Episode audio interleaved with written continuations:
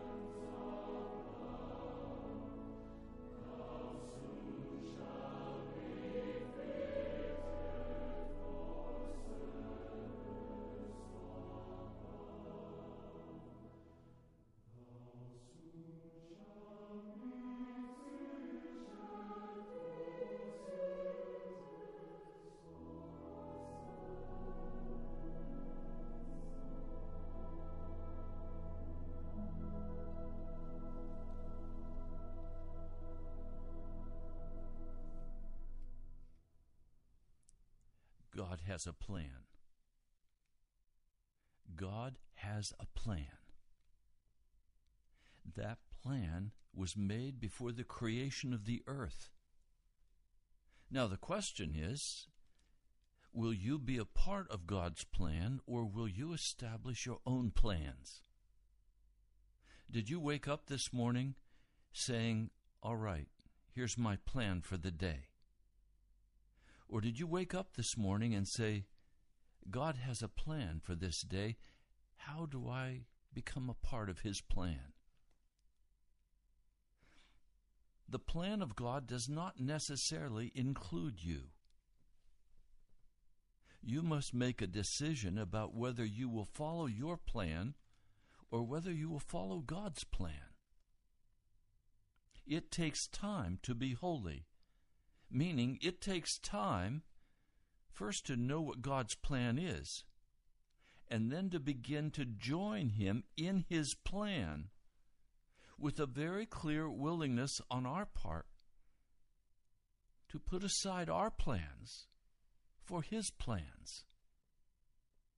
Let's share together what His plan is.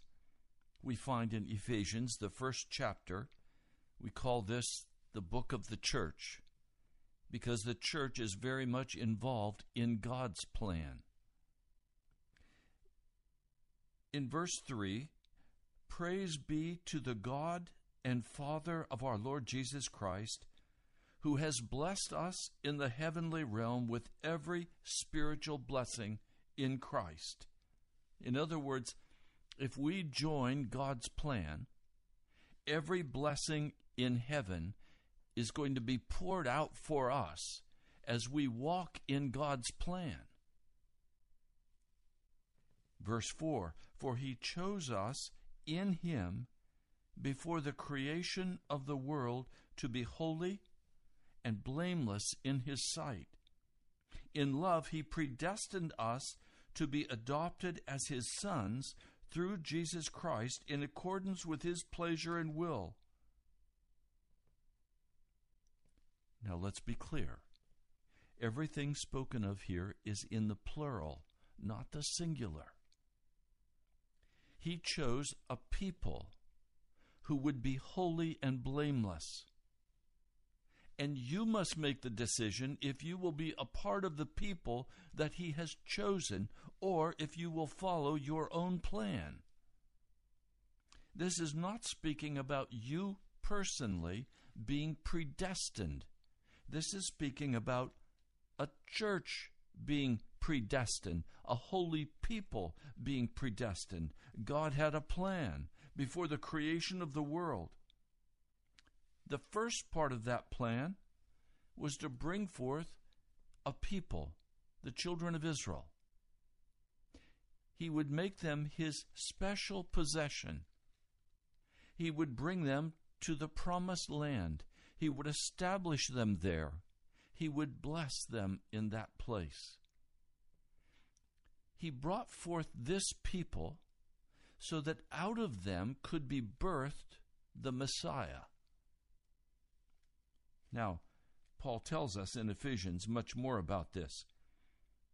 In love, verse 5, he predestined us to be adopted as his sons through Jesus Christ in accordance with his pleasure and will, to the praise of his glorious grace, which he has freely given to us in the one he loves.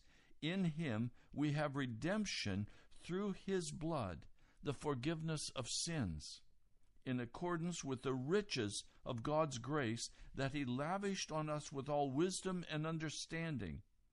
And He made known to the mystery, made known to us the mystery of His will according to the good pleasure which He purposed in Christ. So He meant in Jesus Christ to bring forth a mystery. It's a marvelous mystery. It's God's astonishing plan. Who would have ever suspected this? Verse 10 He to be put into effect when the times will have reached their fulfillment, to bring all things in heaven and on earth together under one head, even Christ. So his purpose was to bring everything together under the head of Jesus Christ. In chapter 3, verse 10, his intent was now through the church the manifold wisdom of God should be made known to the rulers and authorities in the heavenly realms, according to his eternal purpose or his eternal plan, which he accomplished in Christ Jesus our Lord. In him and through faith in him, we may approach God with freedom and confidence. So God had a plan. And that plan involved bringing forth his church, not individuals. individuals, I do not believe, are predestined. I won't fight with anyone over this issue, but I believe in the book of Ephesians, he lays out very clearly what the mystery was. And the mystery was, verse 22, God placed all things, this is chapter 1 of Ephesians, verse 22, and God placed all things under his feet and appointed him to be head over everything for the church, which is his body, the fullness of him who fills everything in every way. So the mystery is that he's going to send Jesus.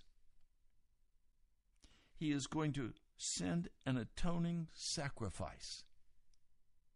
And he's going to bring everything together under the headship of Jesus. He's going to bring everything under the headship of Jesus, and Jesus will use the church to accomplish this. The church is the very center of God's attention.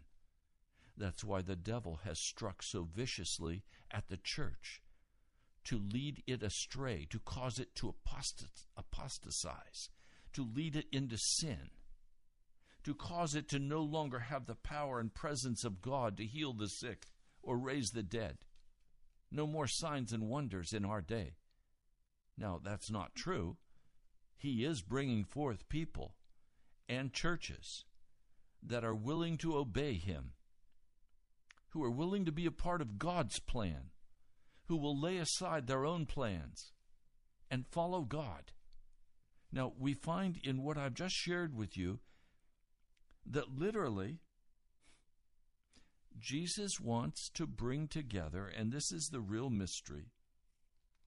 Jesus intends to bring together his people, the Jewish people, and the Gentile people, making them one.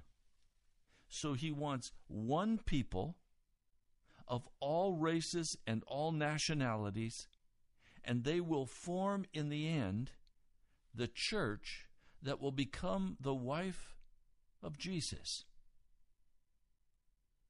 Now, this is magnificent. He's not going to exclude the Jews. He's not going to exclude the Gentiles. Rather, everyone who believes in him, who's willing to be subject to him, who's willing to be crucified with him, who's willing to repent of all sin and turn from darkness, they will be included in one body as one people with no separation between them and Jesus, because Jesus will be the head of the church. This is God's plan. Now, let me read further. In him we also chosen have been predestined according to the plan of him who works out everything in conformity with the purpose of his will, in order that we who were the first to hope in Christ might be for the praise of his glory. And you also were included in Christ when you heard the word of truth, the gospel of your salvation. Having believed, you were marked in him with a seal, the promised Holy Spirit, who is a deposit guaranteeing our inheritance until the redemption of those who are God's possession. So, every man, every woman, every boy, every girl who comes, whether Jewish or Gentile, and believes in Jesus Christ will be sealed by the Holy Spirit to be a part of this magnificent bride of Christ that will be ready to be wed at the end of time. That's God's purpose. So everything in the rest of the scriptures will be focused in the New Testament on fulfilling God's plan for the church. Now, if we read together, God placed all things under his feet, that is, Jesus, and appointed him to be head over everything for the church, which is his body, the fullness of him who fills everything in every way. Now, keep your hand in Ephesians. We're coming back. But let's go now. All this week, I've been talking to you about who is Jesus. He is the Christ, He is the Messiah. Who is this Jesus? Well, Hebrews chapter 1. There are three places in Scripture that are most descriptive for us about who Jesus is. Remember, I spoke with you first about John, the Gospel, the first chapter. In the beginning, God was with, Jesus was with God. He was God. He is the Creator. And then we spoke yesterday about Colossians, who Jesus is. So it's the first chapter of the Gospel of John, the first chapter of the book of Galatians, and the first chapter of the book of Hebrews. Hebrews chapter 1, verse 1. In the past, God spoke to our forefathers through the prophets at many times and in various ways. But in these last days, He has spoken to us by His Son, whom He appointed heir of all things and through whom he made the universe. In other words, God, the Godhead, made the universe through this person we call Jesus. The Son is the radiance of God's glory. Literally, he is the exact representation. He has the glory of the Godhead. He is the exact representation of his being, sustaining all things by his powerful word. After he had provided purification for sins, he sat down at the right hand of the majesty in heaven. So he became as much superior to the angels as the name he has inherited is superior to theirs. For to which of the angels did God ever say, You are my son, today I have become your father? No, he didn't say that. He said that to his son, to Jesus. I will be his father, he will be my son. Verse 6 And again, when God brings his firstborn into the world, literally, when he brings the one of a kind into the world, he says, Let all God's angels worship him. Angels don't worship angels. Angels only worship the living God of heaven if they are not in rebellion and on their own plan, as was Lucifer and those angels that left heaven's courts and were kicked out. And speaking of the angels, he says, He made his angels winds, his servants flames of fire. But about the Son, he says, Your throne, O God, will last forever and ever and righteousness will be the scepter of your kingdom. You have loved righteousness and hated wickedness. Therefore, God, your God, has set you above your companions by anointing you with the oil of joy. so Jesus came as a man. But as a man, he was God. Fully God and fully man. He is marked by righteousness or by innocence. He said that would be the scepter of the kingdom of God. It would be righteousness. You have loved righteousness and hated wickedness. Therefore, God, your God, has set you above your companions by anointing you with the oil of joy. He also says, In the beginning, this is verse 10 of Hebrews, the first chapter. In the beginning, O Lord, you laid the foundations of the earth, and the heavens are the work of your hands. It was Jesus, then, who laid the foundations of the earth. The universe, the heavens, are the work of his hands. He created it. He says, They will perish, but you remain. They will all wear out like a garment. You will roll them up like a robe, like a garment, they will be changed. but you will remain the same and your years will never end. That's who our Jesus is. Can you imagine the terror of seeing the heavens rolled up like a scroll and then burned, cast out, and a new heaven and a new earth created? Verse 13 To which of the angels did God ever say, Sit at my right hand until I make your enemies a footstool for my feet? Are not all angels ministering spirits sent to serve those who will inherit salvation? Okay, now, let's be clear. God has a plan. God's plan is to have a bride for his son, Jesus. God's plan is to bring everything on the earth under the lordship of Jesus Christ. He is to rule over all things in the heavens and in the earth. God's plan is that Jesus will come and die as an atoning sacrifice, that by that shed blood he could bring together the Jews and the Gentiles under one headship, and that everything in heaven and earth in joy would praise the name of Jesus. That literally the angels of God are serving those who join the plan of God against the powers of darkness. This world is divided, it is not unified. It is divided between wickedness and righteousness. It is divided between those who transgress the law of God and those who have been given the ability and power by the blood of Jesus to walk clean before Him, to be righteous even as He is righteous. So the world is divided and the battle is on and Satan, like a roaring lion, is going about seeking whom he may devour.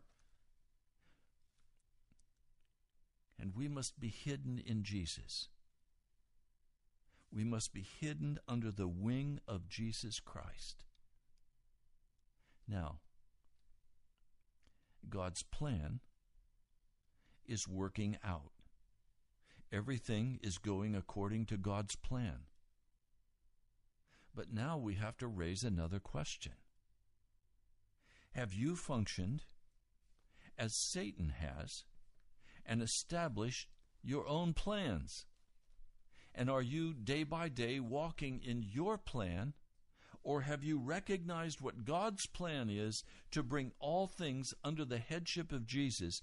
And are you, wherever you're at, whether you're at the radio station, in a government office, construction, owning your own business, whatever you're doing, are you operating under your own plan or are you an ambassador for Jesus Christ seeking to bring every person and every organization under the headship of Jesus Christ? It's either God's plan or your plan. You cannot execute your plan and be a part of God's plan. Impossible. You are either on one side or the other. You cannot serve both God and mammon. You either serve the living God of heaven and you are a part of executing his plan on this earth, or you're following your own plan. And if you're following your own plan, you are not a part of the kingdom of Jesus. You may call yourself a Christian, but if you're following your own plans and not the plan of God, you are excluded from the kingdom of God. Chapter 2, Hebrews. He says, We must pay more careful attention, therefore, to what we have heard so that we do not drift away.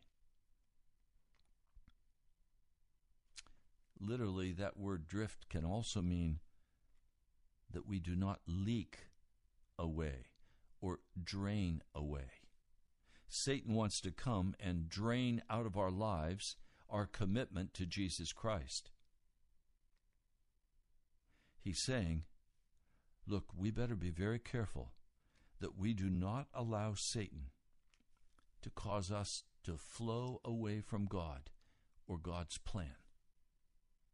For if the message spoken by angels was binding, and every violation and disobedience received its just punishment, how shall we escape if we ignore such a great salvation? This salvation, which was first announced by the Lord, was confirmed to us by those who heard. God also testified to it by signs and wonders and various miracles and the gifts of the Holy Spirit distributed according to his will.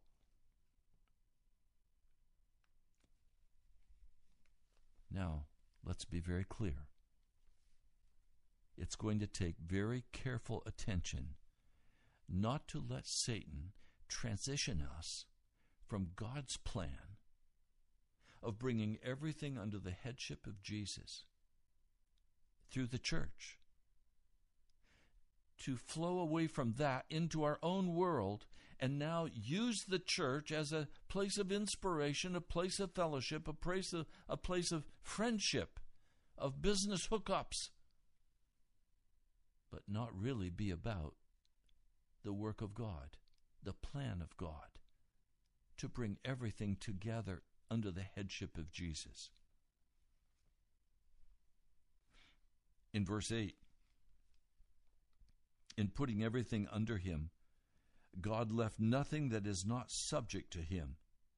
Yet at present we do not see everything subject to him, but we see Jesus, who was made a little lower than the angels, now crowned with glory and honor because he suffered death, so that by the grace of God he might taste death for everyone in bringing many sons to glory, it was fitting that God, for whom th- and through whom everything exists, should make the author of their salvation perfect through suffering, both the ones who made men holy and those who make holy are of the same family. So Jesus is not ashamed to call them brothers. So Jesus calls those who join the plan of God his brothers. They're brothers. Since we have, this is verse 14, since the children have flesh and blood, he too shared in their humanity, so that by his death he might destroy him who holds the power of death, that is, the devil, and free those who all their lives were held in slavery by the fear of death. For surely it is not angels he helps, but Abraham's descendants. For this reason, he had to be made like his brothers in every respect, in order that he might become a merciful and faithful high priest in service to God, and that he might make atonement for the sins of the people.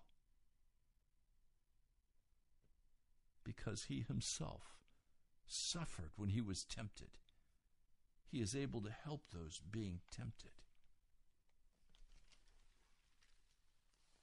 Now, the first chapter of Hebrews tells us that Jesus is God and that he is vital to this plan, and he came and established the church, the ecclesia, the called out ones, those who were separated from the world to join him in his plan in bringing everything in heaven and earth under his lordship. That's God's purpose. That's what Jesus is now about. Bringing everything in the church. It is his body. It is the fullness of Him who fills everything in every way. Now you see why I have said there must be a new church in America. Right now, the focus of the church in America seems to be to be loved by the world, to get their platform in the social media, to get their apps cranking, to have people able to either listen to the service on the television or on their computer or on their cell phone, to be able to plug in and find out what's happening. No, God is looking for a people who will gather in His name, who will hold one another accountable, who will pray for one another, who will be given to prayer and intercession for the accomplishment of the plan of God. I don't go to church to help me with my plan to be successful in the world. I don't need to go to a prosperity church so they can tell me what a wonderful person I am and how God wants to bless me and make me rich. That is a, a wicked, wicked church. That is not what God's plan is. We have made the plan of God truncated so that it goes now and fits in with our best plans to be all that we can be and accomplish everything we desire to accomplish. That's not God's plan. It's not God's plan to establish a place of entertainment. It's not God's plan to place concerts and plays and every other kind of activity to entice the world to come and be a part of the church.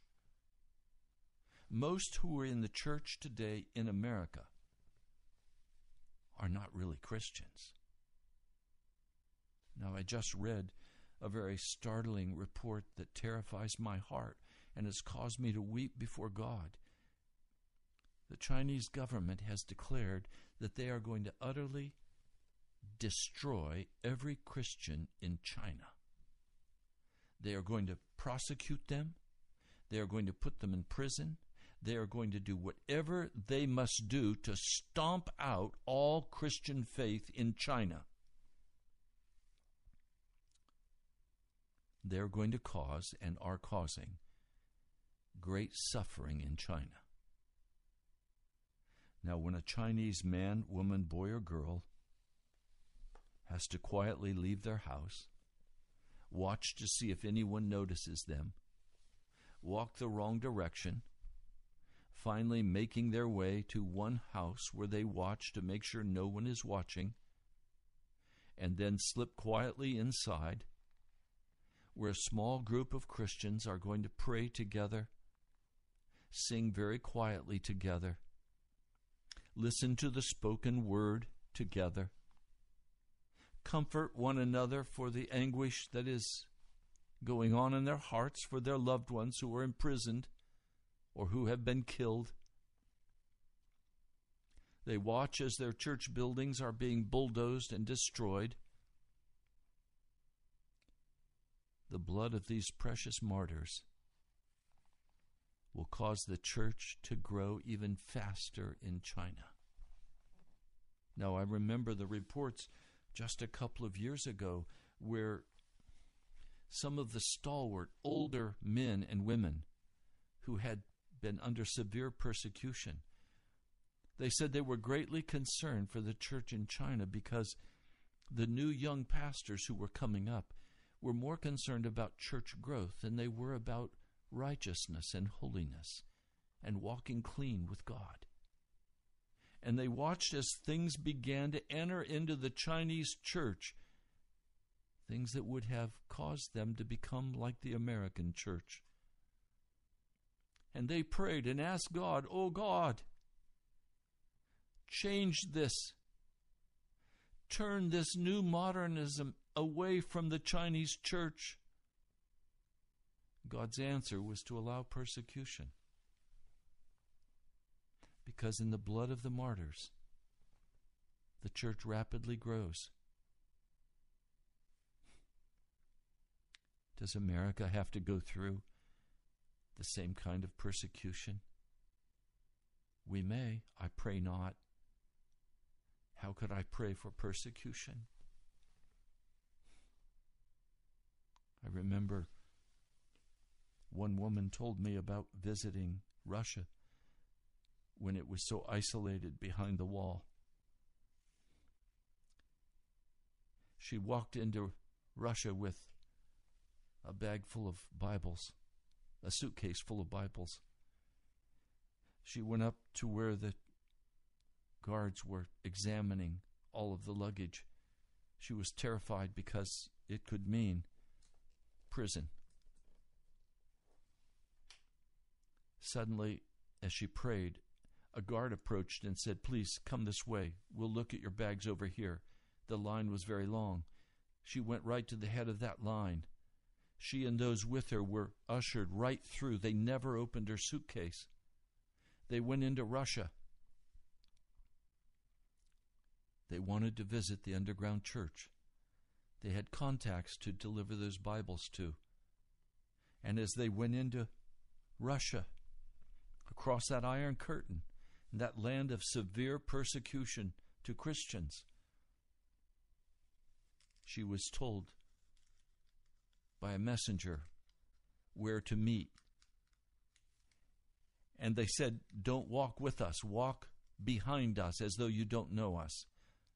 Don't acknowledge us. And so she went to the specific place, and there she saw a person coming dressed as she'd been instructed. She began to quietly follow this person through the streets. They wound around for quite some time. And finally, they came to a building, a high rise apartment. This person went in. This woman followed. They went up the stairs. She followed. Finally, to a little apartment. The man that she was going to visit, he and his wife and family, he was a medical doctor. But because he had become a Christian, he was demoted and now was only allowed to serve as a servant to the doctors he was not allowed to practice. He was paid a very small amount, and he was given a very small little apartment with his family to live in. Basically, two rooms. They went in, the door was closed, and then they embraced as brothers and sisters in Jesus Christ. They sat down to a meal together.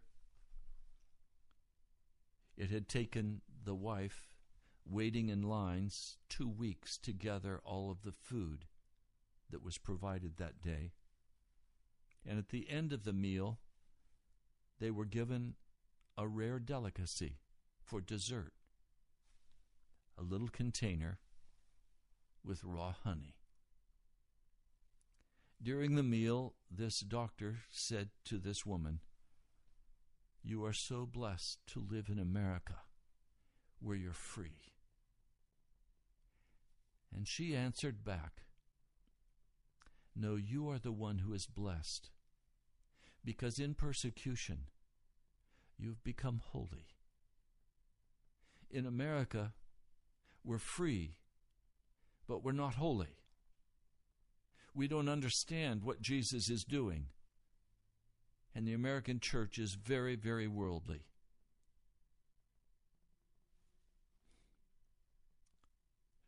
They enjoyed their time together very much with witness and testimony, telling the stories of their persecution in Russia.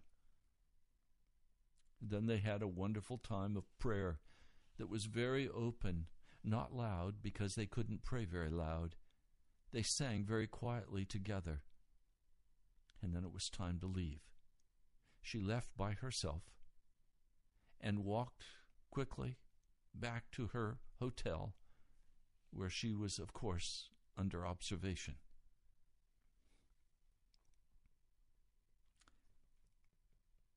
The church in America has to change. We're fat and happy, we're worldly, and we are not a part of God's plan. the Chinese church and the church in parts of Africa and other parts of the world, Vietnam, Saudi Arabia, other places where there is severe persecution, the church of Jesus Christ is growing and it's holy. People have taken seriously the plan of God. It's time in America for us to take seriously the plan of God to bring all things together in unity through the church. It's time for the church to be purified, to be washed, to be serious about following Jesus Christ. That's why I no longer lead the National Prayer Chapel as a public institution, but rather have taken it to my home where we are a house church, where we don't go through the rituals, and everyone who comes is accountable and shares and prays and seeks to walk in Jesus. You're welcome to come if that's your heart and you want to be a part of the plan of God for the redemption of our wicked culture and our wicked day and the wicked church, the apostate church, where the jokes are flying, where the music is going, the entertainment is live. Everyone comes and enjoys the show and then goes home just the way they came. There's been no change. There's been no conviction of sin, no arrows of the Holy Spirit, a cotton candy message. It's time for a change. Are you willing? Now, you can do this in your home, or you can come to my home. If you'd like to be a part of what we're doing, I'm going to give you a telephone number. It's 703 489 1785. If you'll call, I'll speak with you. Leave a message if I don't answer. I'll call you back and I'll give you the directions for how to come. We meet on Sunday morning at 10 a.m. sharp. We start praying right at 10. And we conclude at 12, unless the Holy Spirit comes in power we're praying He will come in awesome power and baptize every one of us in Pentecost baptism. Jesus is the baptizer. He baptizes with fire, with the Holy Spirit. He washes and cleanses. He makes us whole. If your heart is hungry, well, you say, but Pastor, I'm Hispanic. I don't speak very good English. Well, come anyway. The Lord will understand your prayer. He'll understand your cry, and we'll pray for you. You say, "Oh, I can't. I'm Korean. I don't I don't speak good English." This is not about speaking good English. This is about Jesus. And and becoming one under the headship of Jesus. And learning how to walk in that. Now, in Ephesians, the second chapter, as for you, you were dead in your transgressions and sins, in which you used to live when you followed the ways or the plan of this world and of the ruler of the kingdom of the air, the Spirit who is now at work in those who are disobedient. All of us also lived among them at one time, gratifying the cravings of our sinful nature, following its desires and thoughts. Like the rest, we were by nature objects of wrath. But because of his great love for us, God, who is rich in mercy, but because of his great love for us, God, who is rich in mercy, made us alive with Christ, even when we were dead in transgressions. It is by grace you have been saved. It is the work of the Holy Spirit to bring forth the full conviction to cause you to repent, to confess, to get clean by the blood of Jesus. And then it says, And God raised us up with Christ and seated us with him in the heavenly realms in Christ Jesus, in order that in the coming ages he might show the incomparable riches of his grace expressed in his kindness to us in Jesus Christ. For it is by grace you have been saved through faith, not by works, so that no one can boast. For we are God's workmanship, created in Christ Jesus to do good works which God prepared in advance for us to do. That is, He planned in advance for us to be a part of His plan the plan of bringing everything under the headship of Jesus Christ. But there is a work that must be done in our hearts before we are eligible to begin doing that work. I want you to be made eligible to do the work of Christ, the works that He's planned for you to do, to be a part of what He wants you to do. And this verse 6, I've just wept over this. God raised us up with Christ and seated us with him in the heavenly realms in Christ Jesus. I want that to be my and your current experience that we have been lifted up out of the foul wickedness of this world and we have been seated with Jesus Christ and we no longer follow the plan of the devil. Any plan that is your plan, separate from the plan of God, is a plan of the devil. Every plan that you make must be tested. Does this plan bring about the glory of Jesus Christ? Does this plan I have result in the salvation of men and women? Am I working with all of my ability and time and energy to put forth the plan of God to bring all things under the headship of Jesus Christ? Or am I trying to bring everything under the headship of my own finances and my own life and my own expectations for how I should live my life to accomplish what I want to accomplish? No, I don't want any goal of mine. I want the plan of God functioning in my heart and in my life that I could be filled with the power of the Holy Spirit. Now, at one time, all of us were dead in our transgressions and sins. We followed the ways of the world.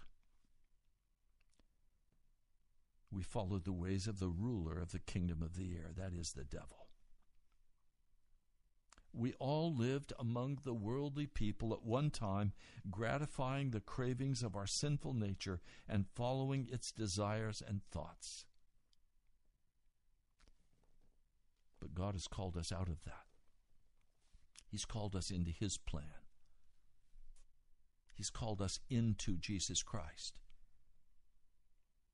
He's called us in His incredible kindness to be seated with Christ in the heavenly realm.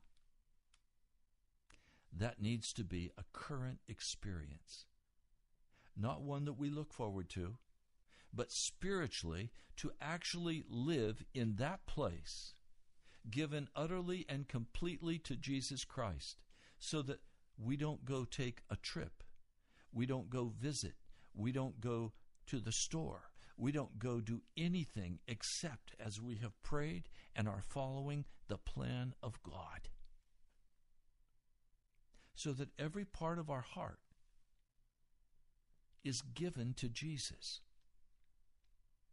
and given to the notion of bringing people under the headship of Jesus Christ through acts of compassion and love, through acts of confrontation, through acts of mercy and kindness, so that in everything he has the rule. We are under his headship. Therefore, remember that you formerly you who are Gentiles by birth and called uncircumcised by those who are called themselves the circumcision, that is, done in the body by the hands of men, remember that at that time you were separate from Christ, excluded excluded from citizenship in Israel and foreign to the covenants of the promise, without hope, without God in the world. But now in Christ Jesus, you who were once far away have been brought near through the blood of Christ. For he himself is our peace, who has made the two one and has destroyed the barrier, the dividing wall of hostility, by abolishing in his flesh the law with its commandments and regulations his purpose was to create in himself one new man out of the two, thus making peace. And in this one body to reconcile both of them to God through the cross, by which he put to death their hostility. He came and preached peace to you who were far away, and peace to those who were near. For through him we both have access to the Father by one Spirit. Consequently, you are no longer foreigners and aliens, but fellow citizens with God's people and members of God's household, built on the foundation of the apostles and the prophets, with Christ Jesus himself as the chief cornerstone. In him, the whole building is joined together and rises to become a holy temple in the Lord. And in him, you too are being built together to become dwellings in which God lives by His Spirit. The church, the ecclesia, are those who are called out of wickedness, out of the world, out of the flesh. They are called out of their own plans, and they take on the plan of God, and they give themselves utterly, totally, and completely to the plan of God to the glory of Jesus Christ. As a Christian, I no longer share in the abomination of this world. I no longer share in the ambition of a selfish heart. I no longer walk in the way of darkness. I'm called to walk in the light. Is that your call? I pray that your call.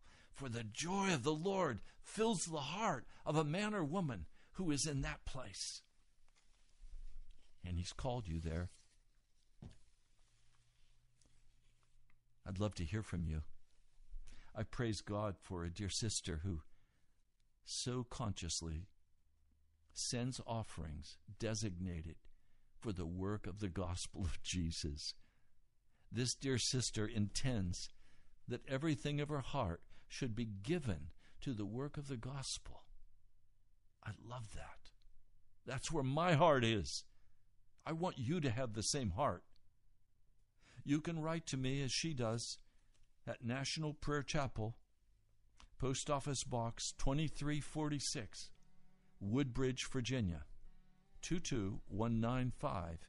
Again, it's National Prayer Chapel, Post Office Box 2346, Woodbridge, Virginia 22195. You can come to our webpage, nationalprayerchapel.com. You'll find messages there. You'll find things that will help you in your journey. You can also donate online. My brother, my sister, I would love to meet you. I would love to have you come to the National Prayer Chapel. I'm Ray Greenley pastor of the National Prayer Chapel. You've been listening to Pilgrim's Progress. God bless you. I love you. I'll talk to you soon.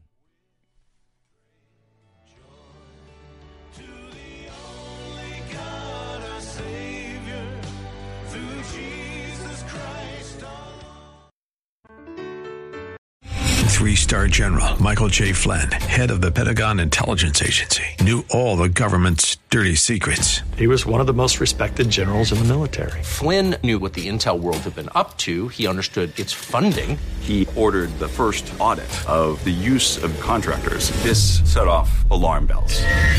The explosive new documentary, Flynn, Deliver the Truth, Whatever the Cost, uncovers the facts behind this scandal. Flynn told the truth. He was the most dangerous person for Donald Trump to hire. I find out the worst enemy that I'm going to face in my life is right here in America. They took my assessment and they wanted me to change it. And I was like, I'm not changing it. They had to get rid of Flynn. With in depth interviews, archival footage, and never before seen personal records of the man behind the headlines. I just felt like I was drowning. Flynn, deliver the truth, whatever the cost. Available now. Watch it today. Go to salemnow.com. Salemnow.com.